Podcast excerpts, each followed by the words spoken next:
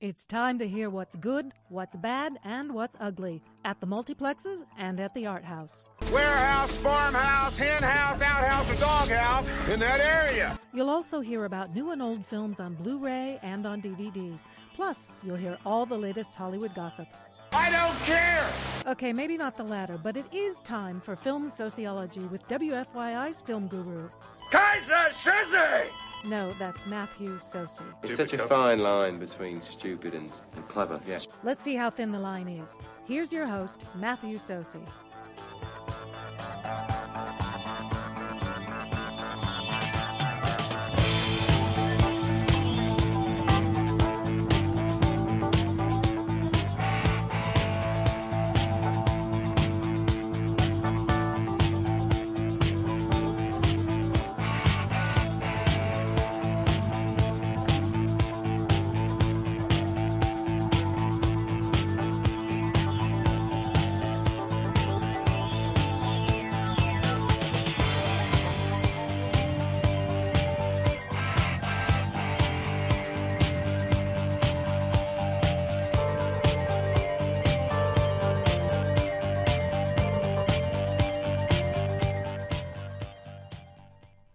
Film lovers. Welcome to Film Soceyology, a film talk show here on WFYI HD2 The Point and WFYI.org.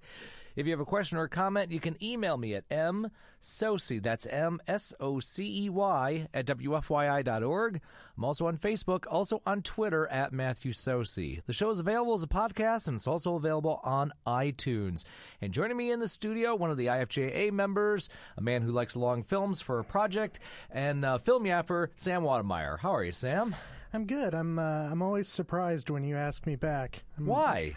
I don't know. It's it's uh, it's an honor. I don't feel Well, worthy of it sometimes. That's.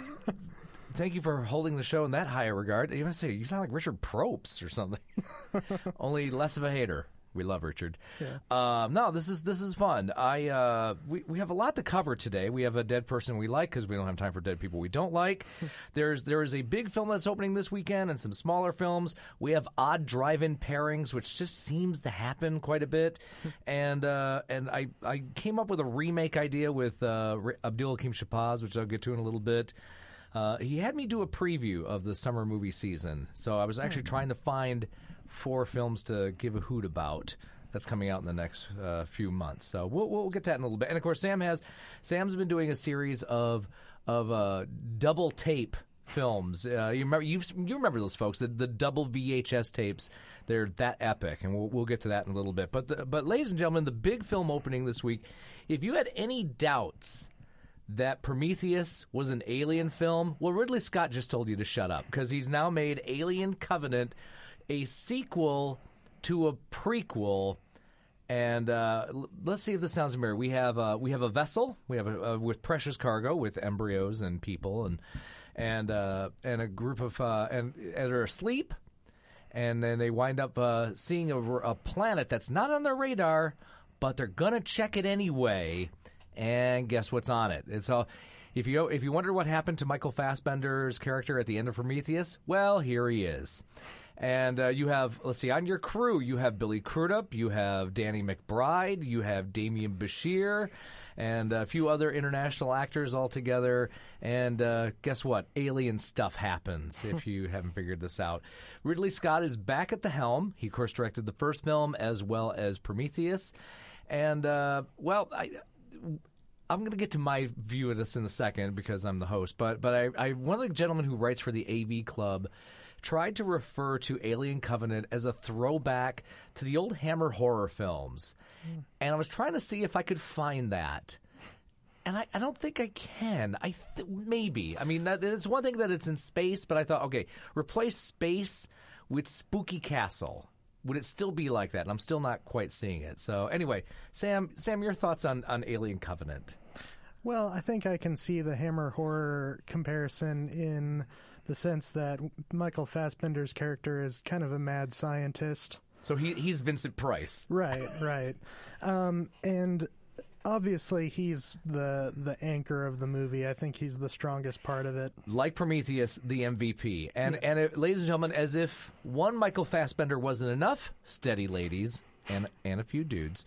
Um, there's there's two of them this time. So he is he is uh, an android of one generation and an android from another generation that's built different, and that will that will come into play in a little bit, along with the Guy Pearce cameo at the very beginning. Um, the film for me, because it's Ridley Scott, and and Scott's been on kind of a rough patch lately. He's been making really expensive films that I don't know anybody who has seen, which is which is kind of unfortunate. Um, but but the film, the first three quarters of the film feels like the tone and the pacing of the first Alien film. And then the last half hour is the alien shoot 'em up that kind of James Cameron mastered 30 years ago. Um, what when Alien first came out in 1979, and I saw it in a theater, I'm okay. But what Cameron, or I'm saying, what what Ridley Scott did was to take a B level, a B movie genre, sci-fi and horror, and elevate it to grown-up status, to varsity status. Since then, we've had a combination of sci-fi and horror to various degrees. Two that immediately come to mind: uh, cult, the cult film Event Horizon, and the less successful Supernova. But but the fact is, now we have the technology's better, the pr- the budgets are bigger. And this time around, it feels like I guess you know you made you made the Hammer comparison. It's, it's Ridley Scott's making a very expensive B movie, and I don't think and we've seen expensive B. I don't mind expensive B movies so long as they know that they are, and I don't think this one does. Um, and the plot point with the two Michael Fassbenders, that there's a plot point that involves those two. My father hasn't seen this film, and he sees it coming, and so it and you have a, an interesting group of actors that have very little to do, um, except Fassbender. Fassbender's fun to watch. I don't think it's a, it's enough to carry its fun. It's you know what? It's a strong. It's a basketball team in the playoffs with one great player, and they still get swept. Hmm. I'd I mean, I obviously think he's the strongest part of the of the film, but um, I'd argue that the crew is pretty engaging too. I really enjoyed Billy Crudup um, and Katherine Waterston and Danny McBride, and I thought the fact that the crew consisted of couples added some emotional weight to it. And a shower scene. Thanks, Ridley. I mean, Which kind of had a nice like '80s slasher vibe to me. It it did, yeah. There, there's okay. It, and it, it, for those who enjoy the throwback of okay, you're you're an actor, you're an up and coming actress, and you need to be in a movie. By the way, you got a shower scene. Right. Uh, but yeah, it does. There there is a fi- if you if you take a date to this gang. There's going to be a scene involving the aliens in a shower, and yeah, it is it is a very eye rolling thing. So have fun with your date on that one. So so, but did, it sounds like you liked it more than I did.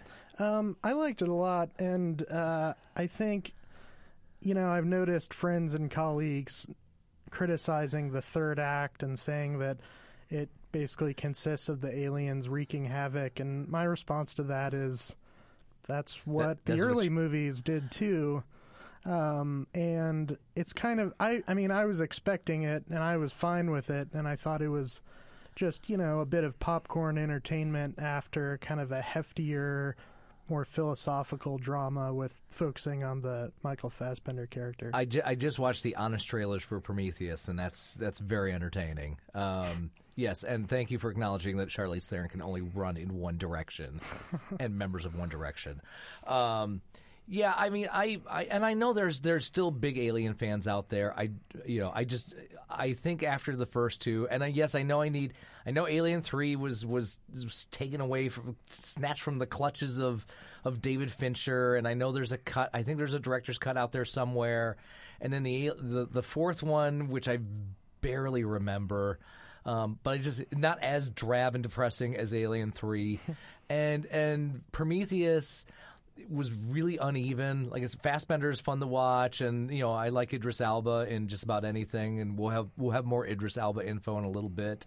Um, but I and I know I've talked about with films like Star Wars. Star Wars was a combination of something old and something new, and I think I think Alien is trying to do that with Covenant of going back to the, the basically the same the similar storyline. We have uh, we have explorers in space and bad things happen. Um, it just I don't think it didn't do anything for me. I should say.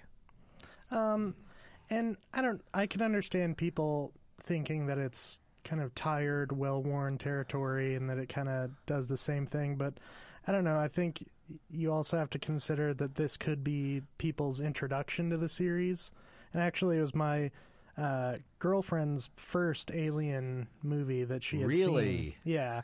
So like you know the the aliens wreaking havoc and and the the crew of space truckers feels tired to us, but I don't know. I think it works as an introduction to the older movies and and I don't know. I, I was I was uh, very engaged by it. Well, does she want to watch the other films? She does, yes. Okay. So yeah, so I, I mean, I think it's effective in that sense, but um, I don't know. I think there's enough new stuff there. Um, I think the uh, Michael Fassbender character, uh, David uh, specifically, is um, really engrossing, and you know, I, I think with some fine tuning, could be just as iconic as some of the other Alien characters. I also wonder if this is uh, if this a term that I've used is if this is a stepping stone film because if if this thing makes a cajillion dollars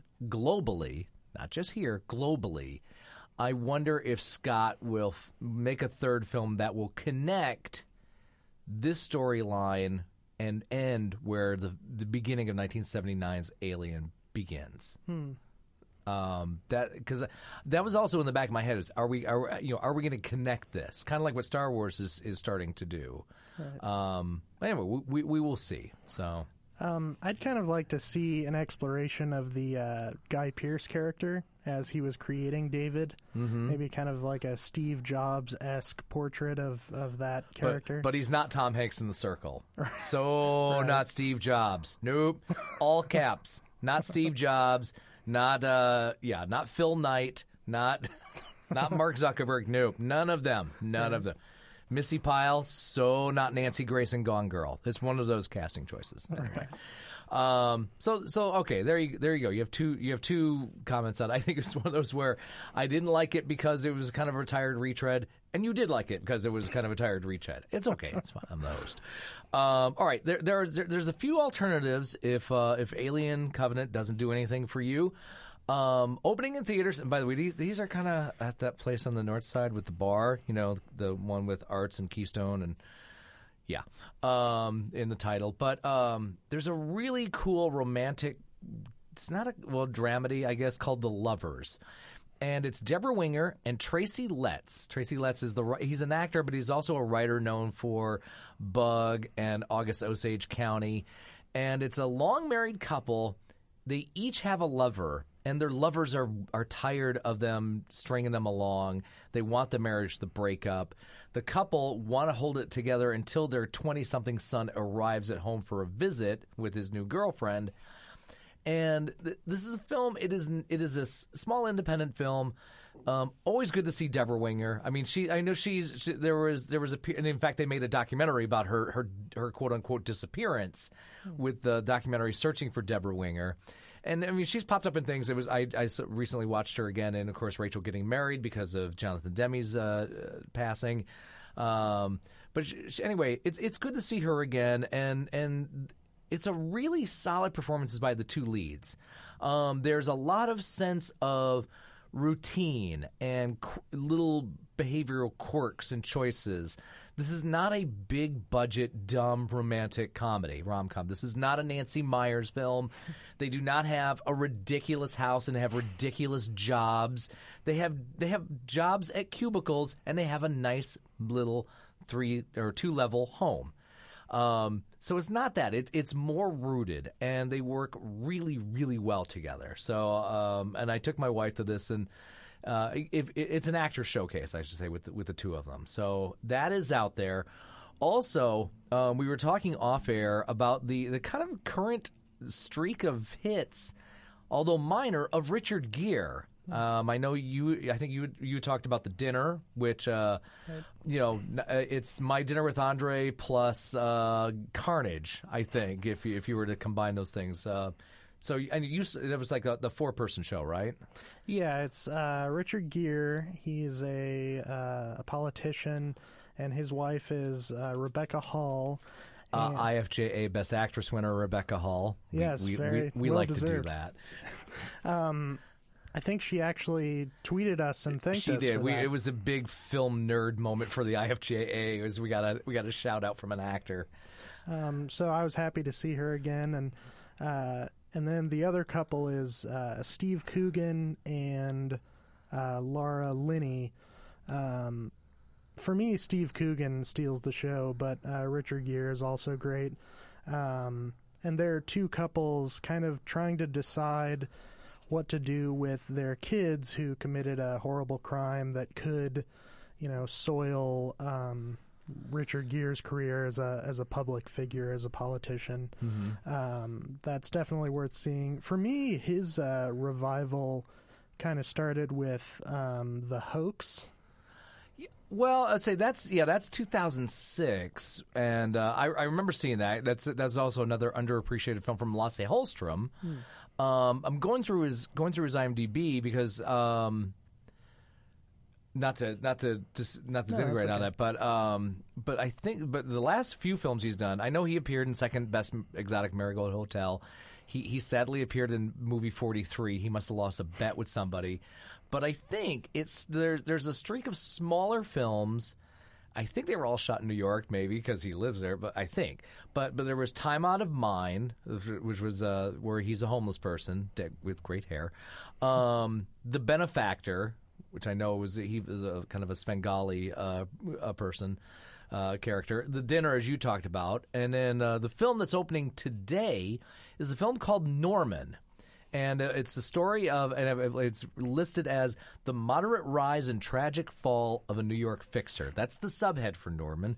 Uh, he plays a, uh, Norman Oppenheimer, who's a kind of a small time business operator. Um, you never see him at home. You see him constantly on the street with his hat and his coat and scarf and his his earbuds, which is connected to his phone. He's one of those when when we joke about somebody introducing themselves as a as an entrepreneur or a businessman, you know, and they have the generic business card with no address. and it looks like they printed it themselves. He he's one of these guys who just kind of rubs elbows and is able to name drop fairly well and get himself into situations to meet people. What what's fascinating about the character and the performance from Gere is he it, it is hustling, but it's also really sincere, well done hustling. Um, he winds up rubbing elbows with a gentleman who was a, who became deputy prime minister of Israel, and then we cut to three years later, and he, he winds up becoming prime minister of Israel. So between that, his name dropping abilities, and then he gets because of the uh, the change in power in Israel, he gets pressure from his synagogue to raise money for their synagogue, or else they're going to lose the building. Basically, um, Steve Buscemi, uh, Michael Sheen plays Gere's nephew, who's trying to stay out of all of this because it's. Well, you see it in the title, or to steal a line from my daughter watching Hamlet, it's not going to end good. not going to end good for somebody. Um, Hank Azaria is in this as well, but uh, but he is. It's not quite as slick as say Billy Flynn in Chicago, but he. And, and he's trying to do he's trying to be an entrepreneur and businessman for the right reasons, even if his even if his business practices aren't the uh, the most up and up. Um, it's a fascinating film to watch, and he's really good to to, to watch in this. It's um, oh my gosh, I'm trying to remember the gentleman who. Uh, gentleman who wrote and directed this, Joseph Cedar, who d- had a film uh, really liked fi- uh, back in 2011 called Footnote, which was uh, d- uh, rival professors who were also father and son. Oh wow! So yeah, go go check out that. So yeah, it's nice to see Gere doing some some interesting stuff re- uh, recently. And uh, you also mentioned you mentioned hoax. I also mentioned Hachi, the the good dog film directed by Lasse Hallström. Yeah, I I wasn't crazy about that one, um, but uh, You- but you know what? In Hachi, you didn't hear you didn't see second unit footage of a dog being forced into a body of water. that's true. At least there's that. Yeah. Um, also opening in theaters this weekend is a documentary called Jeremiah Tower: The Last Magnificent, about the rise. And it says rise and fall, but I would say rise and disappearance of. They're they're calling it America's first celebrity chef. I, I think Julia Child would like a word with you, but um, this is a CNN produced documentary. Anthony Bourdain is one of the executive producers on it. He's also one of the talking heads and members of the Talking Heads of of this film. So you have he- he's a part of this. Martha Stewart, Mario Batali, people that we do know, telling you about how important and influential this guy was. Uh, he was a part of a up and coming, uh, very high end restaurant in San Francisco in the '70s, and he started opening his own restaurant. And he apparently was the first. It says the first celebrity chef, but but one where the chef is the conductor of the kitchen orchestra.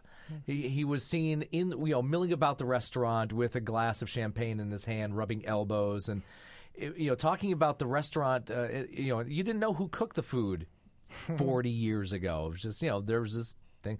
So you had this restaurant in Frisco with huge open space and anybody from you know world leaders to Run DMC and the Beastie Boys showing up for dinner. Anybody was involved. Anybody was invited. Big open kitchen so you could see what things were going on. And part of it, not you know, talks about his early days, talks about his upbringing, which kind of comes into his process in the kitchen. But it also goes back and forth because in 2014 he kind of disappeared after his restaurant closed, kind of disappeared, you know, disappeared from the limelight. Was living in Mexico, and then uh, came back to New York to open uh, to be the head chef at Tavern on the Green, which was a touristy, uh, you know, still is a, a kind of a tourist trap restaurant. So the film f- follows Tower, who kind of looks like the love child of Gary Cooper and John Hurt, a little bit. And uh, but if you're a foodie in any way, and I am, I'm, I'm a Food Network Cooking Channel junkie. Um, hearing the stories about him are are fascinating. This is also a documentary um, that has the ha- it has a couple things that uh, should be noted. It's it's um, you have uh, footage of Tower wandering around Mexico like it's a like it's an odd Terrence Malick film. A lot of you know that kind of gloss and slow mo. The only thing missing is his hand going over a field of wheat as he's going across. There's also some reenactments of of his character, you know, of him when he was of, of somebody playing him as a younger person. It's not quite Hillary's America weird when it comes to reenactments, but it's a little distracting. But uh, but the story itself, and if you, again if you're a fan of food, it's definitely worth checking out. So that is out there as well. There's plenty to choose from. Uh, I want to get to um, IU Cinema a little bit, um, and again, this depends on when you're listening to this show. If you are listening first thing Saturday, thank you. If you're listening on Sunday or Monday, you might be out of luck with some of these listings. Just saying. So over at IU Cinema, you have time right now at 3 o'clock on Saturday the 26th, the 2016 documentary David Lynch, The Art Life. And uh, kudos to the AV Club this week in The Onion. Apparently, it was David Lynch week. A lot of write ups about Lynch's work and, and Wild at Heart and, the I guess, the reboot of Twin Peaks. Uh, from 2016, as part of the International Art House series, the film Colossal with uh, uh, Anne Hathaway and Jason Sudeikis. Monday the 23rd, speaking of date films, Kinsey from 2004. Um, Thursday the 25th, Harold and Lillian, a Hollywood love story, the biography of, uh, of Harold and Lillian. Um, sorry, hold on. That's it's um yeah, Harold and Lillian Michelson. Sorry, I was going Gish. That's not it. So, um, that's uh, and then uh, Friday the twenty sixth at seven p.m. The Commune, and then Harold and Lillian, a Hollywood love story. Saturday the twenty seventh at three p.m. and The Commune at seven p.m. Um, and then yeah, we'll get to that. That's enough of that. Um, over at the Tibbs Drive-In. Okay, here are the odd pairings. See, good lord. All right, over at the Tibbs Drive-In, and you know we we are pro drive-in here. You should have a drive-in experience with possible, even with these pairings. Uh, screen one, Alien Covenant, and Snatched. That, Who's who planned that? well, I guess Snatched could be like They're a both- palate cleanser. They're both R-rated. That's the only connection I can think of. I don't think they're are they the same studio. I can't. So weird. Um, screen two, King Arthur. Ugh.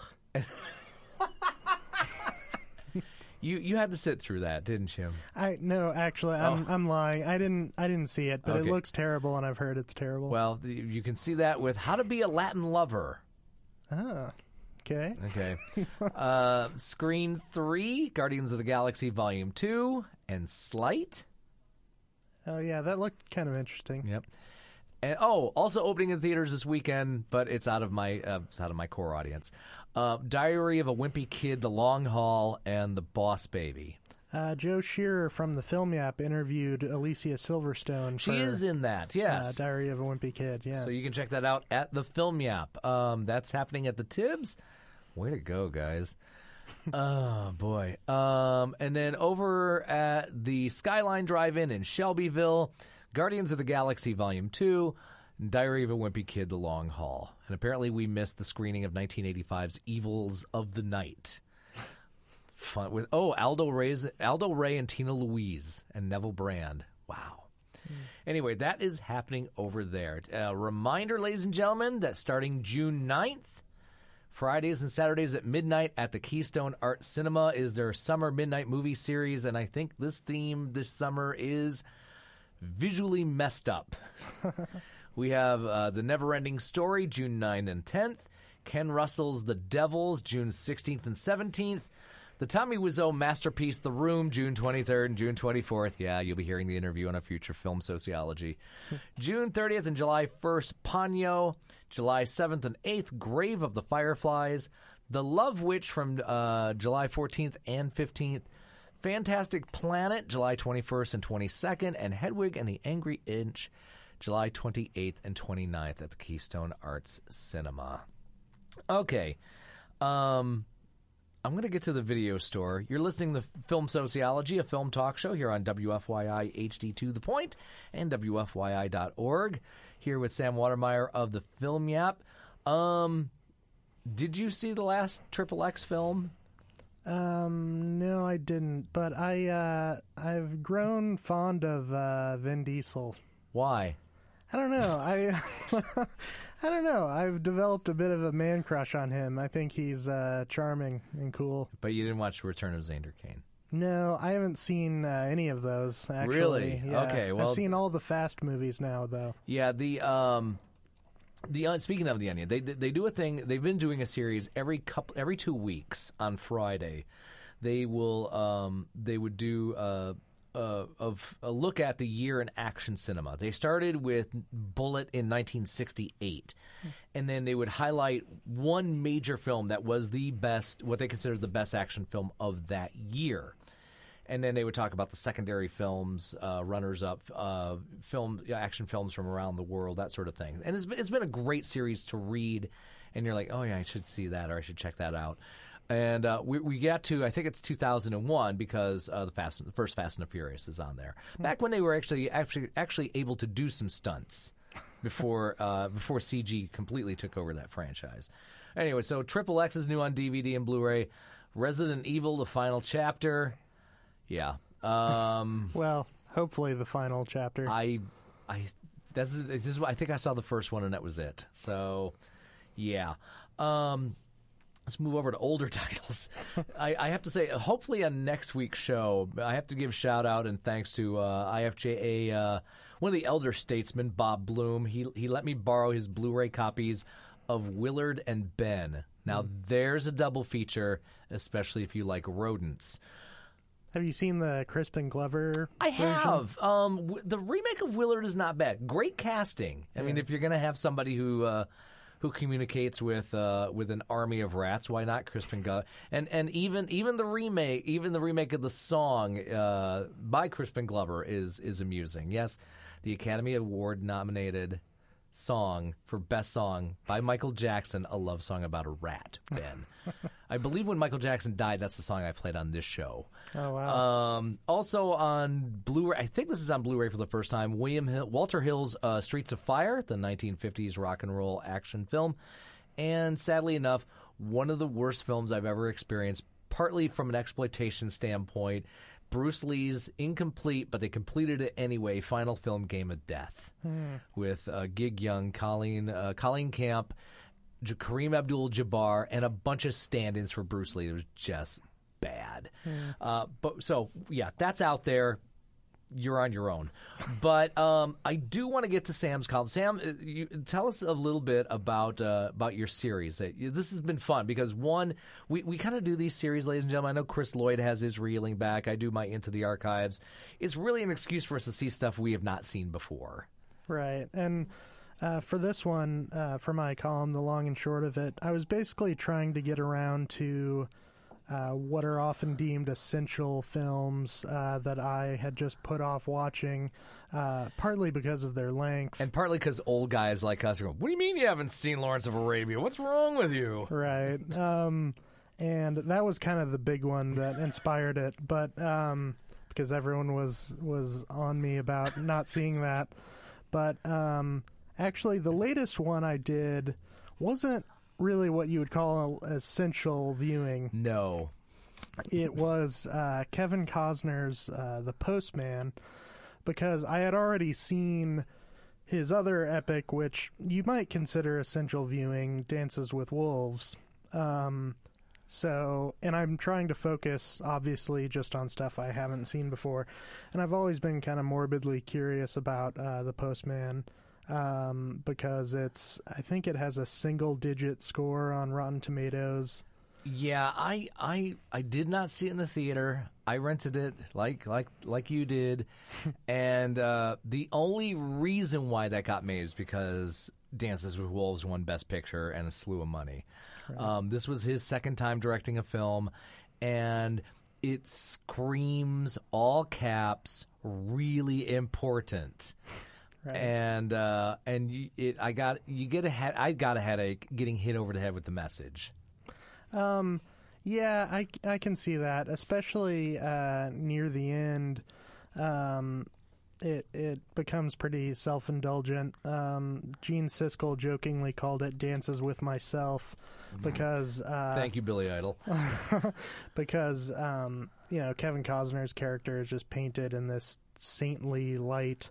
Um, the one aspect of it, though, that I did enjoy was when he finds himself in this small town amid, uh, you know, a dystopian future, and they see him. Uh, he's impersonating a, a postman, and they kind of find comfort in the past amid this bleak future, and it kind of, I don't know, it kind of made me nostalgic for you know, snail mail and in this age of instant communication. Um, and Tom Petty cameos. right. Uh, playing Billy Bob himself. Th- Billy Bob Thornton approves. uh, yeah, Tom Petty plays himself. And actually, when Kevin Costner encounters him, he says something like, I know you. You're famous. And it's such an awkward moment. It's it's like it's like Tom Petty just was in a three hour "You Got Lucky" video.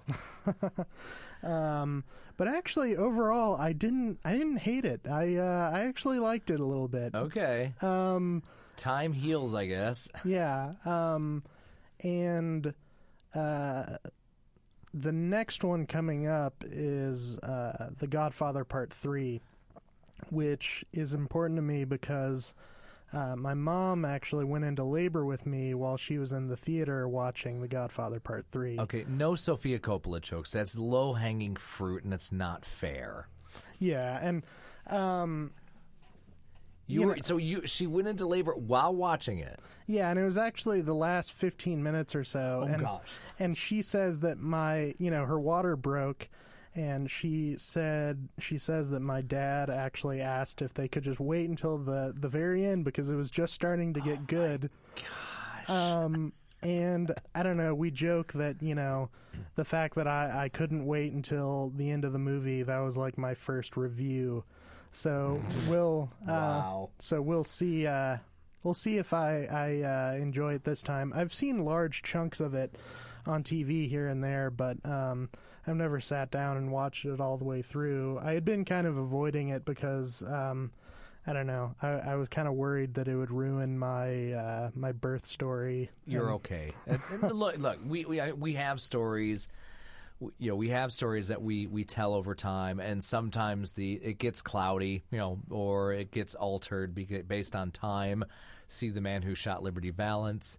um, you know, one and and it, it's sometimes it gets corrected. I uh, I have to thank slash blame Chris Lloyd, our fellow film, your fellow film yapper and IFJA member, who who showed me a scene that I swear did not go this way. But one of my biggest gripes about what what was one of my biggest gripes about Saving Private Ryan was I swore. You, if you remember, at the beginning of the film, we have the old guy, the old vet, and he's in the cemetery. He's at Arlington. He's with his family, and then he he you know kind of has a sinking spell, and he drops to his knee, and then we go into a flashback. I was certain that it was a shot of him and his eyes that are close up, and then it fades into Tom Hanks's close up. Hmm. That is not the case because then my argument was. Um, at the end, we find out that the old man is actually the Matt Damon character. Spoiler alert on a 20 year old film. Shut up. Um, then we find out that the old man is actually Matt Damon, is actually Private Ryan. So, of course, my I, I screamed shenanigans and thought, well, then how the hell could this guy remember the first two hours of the film that he's not in? And we had an IFJA meeting, and I think I brought this up, and Chris Lloyd put Saving Private Ryan in the disc player and showed me the opening sequence, and it, it, it was not how I remembered it. It was there. were- There were a few other shots of establishing shots of the beach and the boat, and then we got the Tom Hanks. So anyway, good luck with The Godfather Three. That, that I, I hope you enjoy that. Um, let's see. Going back to Costner for a little bit. Um, yeah, that was in starting in 1990. We won't talk about revenge, but um, Dances with Wolves, Robin Hood, Prince of Thieves, JFK, and The Bodyguard. That's a strong quartet of of big films and and you know some awards and big budget stuff. Then came A Perfect World, which didn't do well, but he got to work with Clint Eastwood, and it's an Eastwood film. He doesn't care. Um, Wyatt Earp, you know, maybe if maybe if uh, Tombstone hadn't shown up, it would. Get, but we'll get to Tombstone a little bit. Um, the War, which didn't do well. Waterworld. Uh, yeah, and by the way, Waterworld made money worldwide. Just, it, you know, it didn't make that. It didn't make as much money here. It made money globally. Tin Cup, which I still love to this day, and then The Postman. So that anyway, you had a strong four, and then that that's a bit of a stumble. Um, and then after that, the career was just different. Not say not the same, but just different. Um, Okay, so you'll you'll be talking about Godfather three. Uh, I went into the archives and found some films that you can only order online, or as Kobe used to say, "Yeah, I'll burn it for five bucks." I didn't burn it, but uh, Warner Archives has, and this is one. It's it's there are certain films you have to, I guess, sort of be in the mood for. I have uh, that has happened with me over time, and I knew it's it is something you just don't plop in a film based on a play by Anton Chekhov for leisure. But I finally did, and part of it was the cast, and part of it was the director. Warner Brothers put out in 1968 a film version of Anton Chekhov's The Seagull. And it's a story where you have uh, an actress falling for who uh, we have a young man who's a playwright and a director who is falling for the actress, but the actress fe- falls for an older writer. And if you've ever seen Chekhov, a lot of great outfits and laying in the grass and laying in parlor, sitting in parlors, and um, there are relationships, and there's also money issues and relationship issues, and quite often it doesn't quite end well. But this was directed by Sidney Lumet, uh, one of my favorite directors. This is one of his films I couldn't believe I had not seen. Lumet, of course, uh, 12 Angry Men, The Verdict, Network, Dog Day Afternoon, Serpico. Uh, but, but he cut his teeth directing theater and then directing television when they had these. Um, you know the live performances on TV. So very theatrically trained. Uh, Lumet was one he would like to have at least two weeks of rehearsal before shooting. So actors loved working with him, and he shot this on location in Sweden. And he had David Warner as the playwright, young playwright. Um, you had Vanessa Redgrave as the actress. Uh, James Mason as the older uh, playwright, or, or say older writer. Um, Harry Andrews in it, and so it's one thing to hear these people doing Chekhov, but you also have to remember in '68 and and from then on, um, James Mason and Harry Andrews didn't have to do a whole lot because they got cast as James Mason and Harry Andrews. Um, you know, Harry Andrews, if, if Trevor Howard wasn't available and you needed somebody with a great big jaw and needed somebody authoritative and maybe a heavy drinker, um, you got Harry Andrews, and he's quite good in this. And there's there's some great single shots, single long takes of James Mason um, doing this really fun dialogue. Uh, anyway, it it it has a low budget feel to it. It looks like it's shot in a couple locations, kind of like a you know, a lot of the BBC uh, masterpiece theater outings in the late '60s, like some. You know, they, they shot it in some lord's backyard, and they had a castle for uh, rent for a couple days. But anyway, it, if, if you're if you're in the Chekhov and a really, like I said, a really cool cast of, of fine actors, um, that is out on uh, on Warner Archives.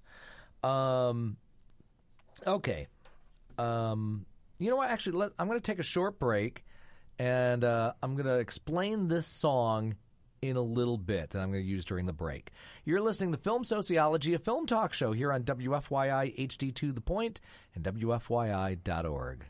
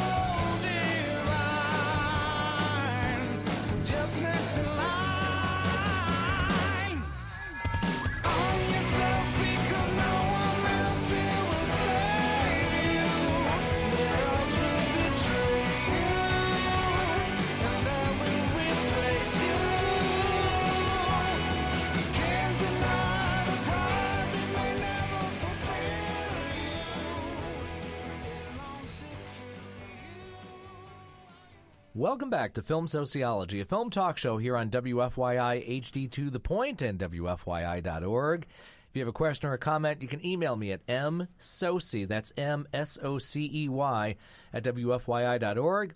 I'm also on Facebook, also on Twitter at Matthew Socey, hanging out with Sam Watermeier of the Film Yap. And yes, what you heard during the break was Chris Cornell doing You Know My Name, the theme from the film Casino Royale. Now, and of course, uh, Chris passed away earlier this week. There, there was a period where, with the James Bond films, you more or less got a crooner to do the songs, whether it was Tom Jones or Shirley Bassey, or you know, even a '70s crooner like Carly Simon, and and then you know, it started to by the '80s. You were getting groups like Duran Duran and a-ha, and then Tina Turner got to do one, and so it was, and Sheryl Crow, and then eventually, yeah, Chris Cornell got to do one. So it was fascinating. Um, I I got to see uh, Soundgarden when they opened for Skid Row back when I was in college. This was before. Uh, this was right before I think Badmotorfinger really blew up. So um, anyway, it was, but it was just intriguing that he got to do this. A great, powerful vocalist, whether it was Audioslave or Soundgarden, and of course solo. And I'm going to get to his his vocals in film in a little bit. But you were at the show last week, right? I was, and it was great. I uh, went with my girlfriend and uh, fellow film yapper Nick Rogers, who I had gone to uh, Chris Cornell's solo show with last summer, uh, which was also great. Um, and I'm a huge uh, 90s grunge fan, and I think you could call Cornell one of the kind of founding fathers of, of grunge. Of course, yeah. Um, but looking back at songs that appear, you know, and you go through this, and there's, there's, let's say, I think he's it's either Soundgarden or Chris Cornell, 70 credits for soundtracks. Now, I'm not going to go through all of them, but um, I, I remember um, Ultra Mega OK when I was at my college radio station, and it, you know, it- music appearing in Say Anything. Pacific Heights. Uh, forgot it was something in Wayne's World. Uh, he had a cameo. He only had one cameo as an actor, and that was in Singles. And if I remember right, that was I think it was, it was a. I believe it was he did a uh, an acoustic song on the Singles soundtrack. So that I mean that helped balance out the the ultra volume of of Soundgarden. Um, I always remember Outshine being used in the one scene in True Romance where Brad Pitt is uh, stoned on the couch and James Gan- uh, well and the hitman show up and they let him live. Yeah, right. Fun scene. I the one that stuck out for me was uh, Shadow Shadow on the Sun uh, in Collateral. Yep, I just I just saw it right here. Yeah. Um, it plays after this really beautiful moment where uh, Jamie Foxx and Tom Cruise are stopped at a at a traffic light, and a uh, I think a coyote runs across the street, and Mm-hmm. Shadow on the Sun starts playing. See, um, music also appeared in SFW, The Basketball Diaries, Hype. Oh, Great Expectations, Blast from the Past. Okay, I'm going through it. Uh, Riding Giants, um, Bug, the film version of Miami Vice, uh, Talladega Nights. Casino, of course, we just mentioned Casino Royale. So, but yeah, um, that's sad. And I, I you know, uh, there's there's always been you know the the three bands you talk about in the grunge rise, which I remember witnessing in in college at the especially at the radio station, were Nirvana, Pearl Jam, and Soundgarden, and, you know, and now. Uh, as if they weren't linked enough already, Kurt Cobain and Chris Cornell are going to be forever linked in two different styles, or actually two different me- two different approaches, uh, two different methods. So anyway, I'm rambling. Sorry about that, but uh, but yeah, that's quite an impact. So salute to Chris. Um, I want to get to some more dead people we like because we don't have time for dead people we don't like. Thanks, Chris. Um, Powers Boothe, who was 68 and uh, you know was still showed no signs of slowing down, or at least so we thought, uh, working on the TV series of Agents of Shield, and going back, I always remember because it fascinated me at the time. I think it was for a lot of people. He had he had done a couple of things. Uh, was a stage actor and had a couple small movie roles, and then uh, got an Emmy and got really national notoriety in 1980 for playing the Reverend Jim Jones in the TV movie Guyana Tragedy: The Story of Jim Jones, or as I like to call him, Richmond, Indiana's own Jim Jones. Uh, but that that kind of put him on the map in in in show business. Um, he he's apparently a cast member in the scenes of Richard III in The Goodbye Girl, which now I got to go find, and also listed as hanky salesman in Cruising, the William Friedkin Al Pacino gay uh, gay leather bar movie. So I might have to look at that as well. Uh, but some other films uh, right after that, um, 1981 Southern Comfort. So I think a nice to have a, a, a big knockout on TV and then a really underappreciated film uh, of Southern Comfort with him and David Carradine. Uh, I'm sorry, Keith Carradine. Sorry. Um, some some called it Walter Hill's Deliverance, uh, where a group of uh, National Guard guys are uh, are in the Louisiana swamp and they mess with some locals and uh, bad things happen. Not quite as Deliverance bad, but you kind of get the idea. Of guys out of their element, literally and figuratively. Um, and then appeared in in a lot of small films, and then quite often the heavy and even bigger films. But films like A Breed Apart, the original Red Dawn. Uh, I remember seeing The Emerald Forest, so him getting directed by John Boorman was pretty cool. Um, the TV series Philip Marlowe, Private Eye. Um, Extreme Prejudice, one of the most manliest films of the 1980s, also directed by Walter Hill. Uh, but in films like Stalingrad and Rapid Fire, everybody knows him. And we'll talk a little bit more of him, of course, as Curly Bill in Tombstone, the Mustache Festival. But also appeared in, you know, would appear in something of an art project like Blue Sky and in something like Mutant Species. Uh, played the villain in Sudden Death. Yes, Jean Claude Van Damme in the Ice Rink film. Alexander Haig in Nixon, the sheriff in U Turn. Men of Honor, Frailty. Played Senator Rourke in Sin City. Of course, uh, appeared in Deadwood and was eventually President Noah Daniels in 24. Got to make fun of his uh, tough guy uh, persona as a colonel in MacGruber, and of course was in the Avengers and uh, and the TV series Nashville and Hatfield and McCoy. So, do you have do you have a Powers Boothe memory that you can share with us, sir?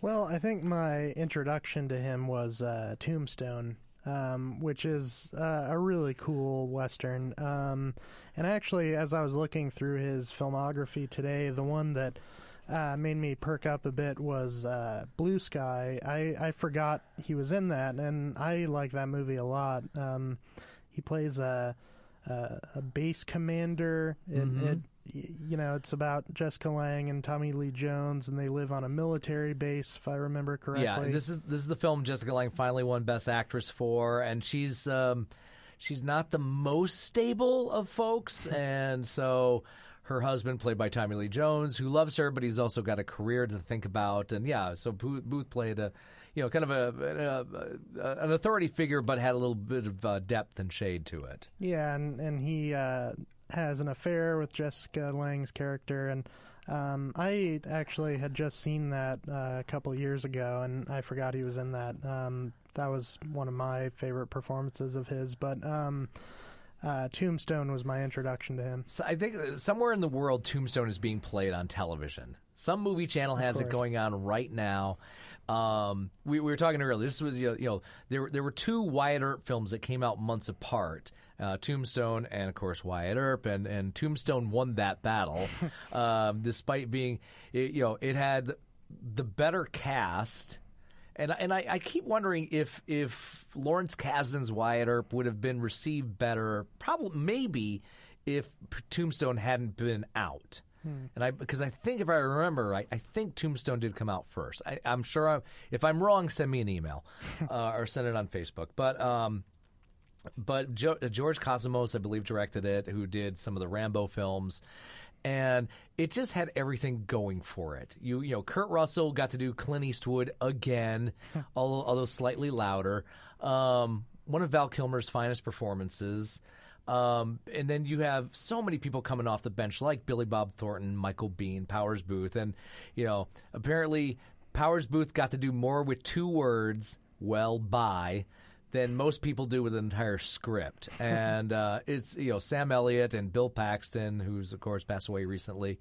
Uh, but but yeah, just a just a fun romp and stomp in western that. Uh, you know, like I said, it's it's like a classic rock song. It's be, it's somebody's showing it on TV somewhere in the world right now. So salute, sir.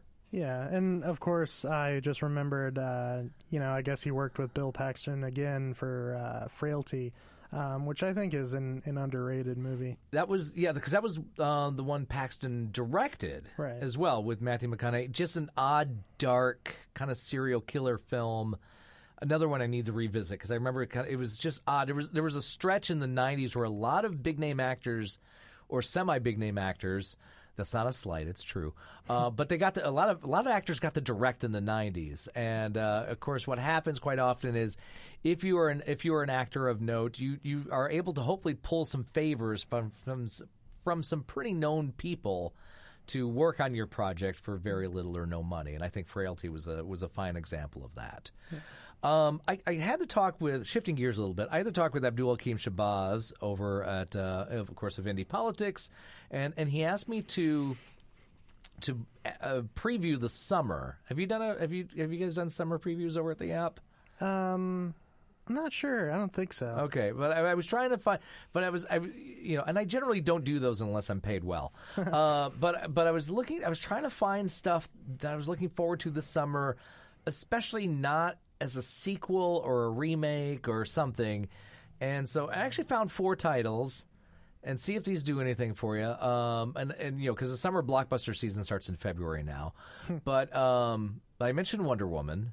I think Wonder. I think the the DC films are like the bad boyfriend or girlfriend. You're like, maybe this will be the one.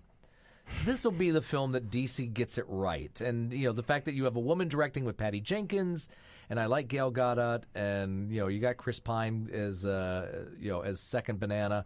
and then uh, uh, I like to use the term coming off the bench. Robin Wright, David Thewlis, Connie Nielsen, and Danny Huston. So th- hopefully that has some that has something to it. Um, Dunkirk with Christopher Nolan writing and directing his own version of the the international World War II film that were made in the seventies uh, with a bigger budget. Um, Detroit, partially because I'm a Michigan guy, but you have John Boyega, and it's directed by Kathryn Bigelow and written by Mark Boal, who has worked with Bigelow on Hurt Locker and Zero Dark Thirty. So I guess uh, I guess Detroit being a war torn, oh, literally a literal war zone, according to the filmmakers. We'll see. And then the Dark Tower, um, only because I like Idris Elba and Matthew McConaughey. And I've never read Stephen King's novel on it, and that's not that's not a problem. I have no qualms with it. I know people who who are big King fans who are terrified of the film coming out. I'm not one of those. But then it also made me bring up. I, I think Abdul and I decided we want to remake. Uh, we want Idris Elba, Chiwetel Ejiofor, and John Boyega to star in a remake of Three the Hard Way. The black exploitation film with Jim Brown, Fred Williamson, and Jim Kelly, and they are three guys who fight a white supremacist who's going to poison the water that uh, is happening in the Chicago ghettos. Sounds amazing. Yeah, I think. Well, we, we I think we'd watch those three actors read the phone book. So, and and we we also decided that it should probably be set in London, so people will think they're actually coming up with those accents, even though they're all English. So anyway, that uh, that's my remake pitch for uh, for the year. Anything you're looking forward to this summer? Um, I don't know. Uh, I'm not crazy about Wonder Woman because I just hated Batman versus Superman so much. But she was probably the best part of it, or at least it was. You know what? It's like adding uh, Parmesan cheese or hot sauce to leftovers. yeah, I guess that's true. I I uh, I'm excited for Dunkirk. I'm excited to see uh, Christopher Nolan do something a little more stripped down that uh, doesn't have so much sort of philosophical, you know, exposition. Well, I'm sure there's going to be some of that here. It just it just happens to be set in this war. It's a piece of history as opposed to a future a piece of futuristic uh, existentialism. Right, but I'm I'm kind of happy to see him do uh, what seem what looks like a more straightforward genre movie. Um, Yeah, because it's it's reminiscent for me of like The Longest Day or A Bridge Too Far or The Eagle Has Landed. You know, something that has half the Screen Actors Guild in it. You know, it also helps that, and these were also films of the '70s. We were talking about this on the show last week um, with Chris Lloyd. You know, there were a number of like international star films and also disaster movies where big name actors got a lot of money to do very little. And I think if you have Christopher Nolan writing and directing and you have Tom Hardy, Kenneth Branagh, Mark Rylance, and Cillian Murphy, among others. Wow. Um, I think they're gonna have, they're gonna be able to flex their acting muscles a little bit. yeah, hopefully that's a great cast. Yeah. Um, so fingers crossed on that. I think uh, there's a comedy coming out this summer called Rough Night, which looks like a female version of The Hangover. Or the female version of um, oh crud. That's I'm sorry. Keep going. I'm gonna find the title that that bugs me. Uh, it's I think it stars Scarlett Johansson and um, Kate. Uh, k- keep going. Um, so you know, I'm I'm curious to to see if that'll be kind of a big summer comedy like The Hangover. I'm sorry, very bad things. That was it because it was a, go- a bachelor party that went horribly wrong, and and now we have a female version of that. Right. And Kate right. McKinnon. Sorry, Kate McKinnon's in that with Scarlett. Oh, good. Um, I've never seen very bad things. Th- th- That's really okay. Um, but I don't know. Off the top of my head, that's uh, that's all I can really think of um, in terms of stuff coming out. Uh, of course, I'm curious about Spider-Man. Um, I think it's hilarious that Aunt May is played by Marisa Tomei. Uh, Which means the next film is going to be Ariel Winter. but yeah, I know it's what yeah to go from Julie Harris to Sally Field to Marisa Tomei. So you know, thanks for that. but Michael Keaton gets to play a villain. Um, So hopefully, hopefully he'll have some. Hopefully he'll have some fun with this, and hopefully he'll have some uh, an opportunity to have fun with this. So, um, okay, just a reminder: go to thefilmyap.com, and the Godfather Three write up is happening Uh, next Friday. next Friday. So, Sam, thank you for hanging out. I really appreciate it. Oh, thank you. All right, ladies and gentlemen, some words to live by. Soylent Green is people! Zardoz has spoken. Go see a good movie, you deserve it. You're listening to Film Soceyology, a film talk show here on WFYI HD2 The Point and WFYI.org. Good afternoon, Fort Myers. Good afternoon, California. Good afternoon, Michigan.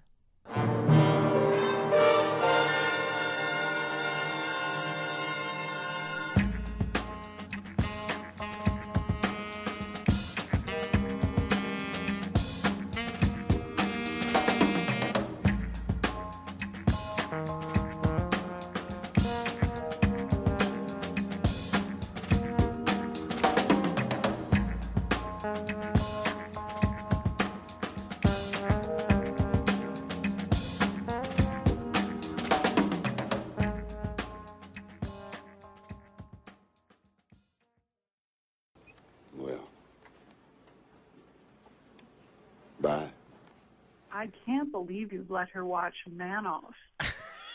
Is she scarred for life? Let's put it this way: What when I parent are you? when I wake her up, I vocalize the theme to wake her up to get her ready Oh, to school. Oh, you're a terrible father. We'll do it live. Okay. No. We'll do it live.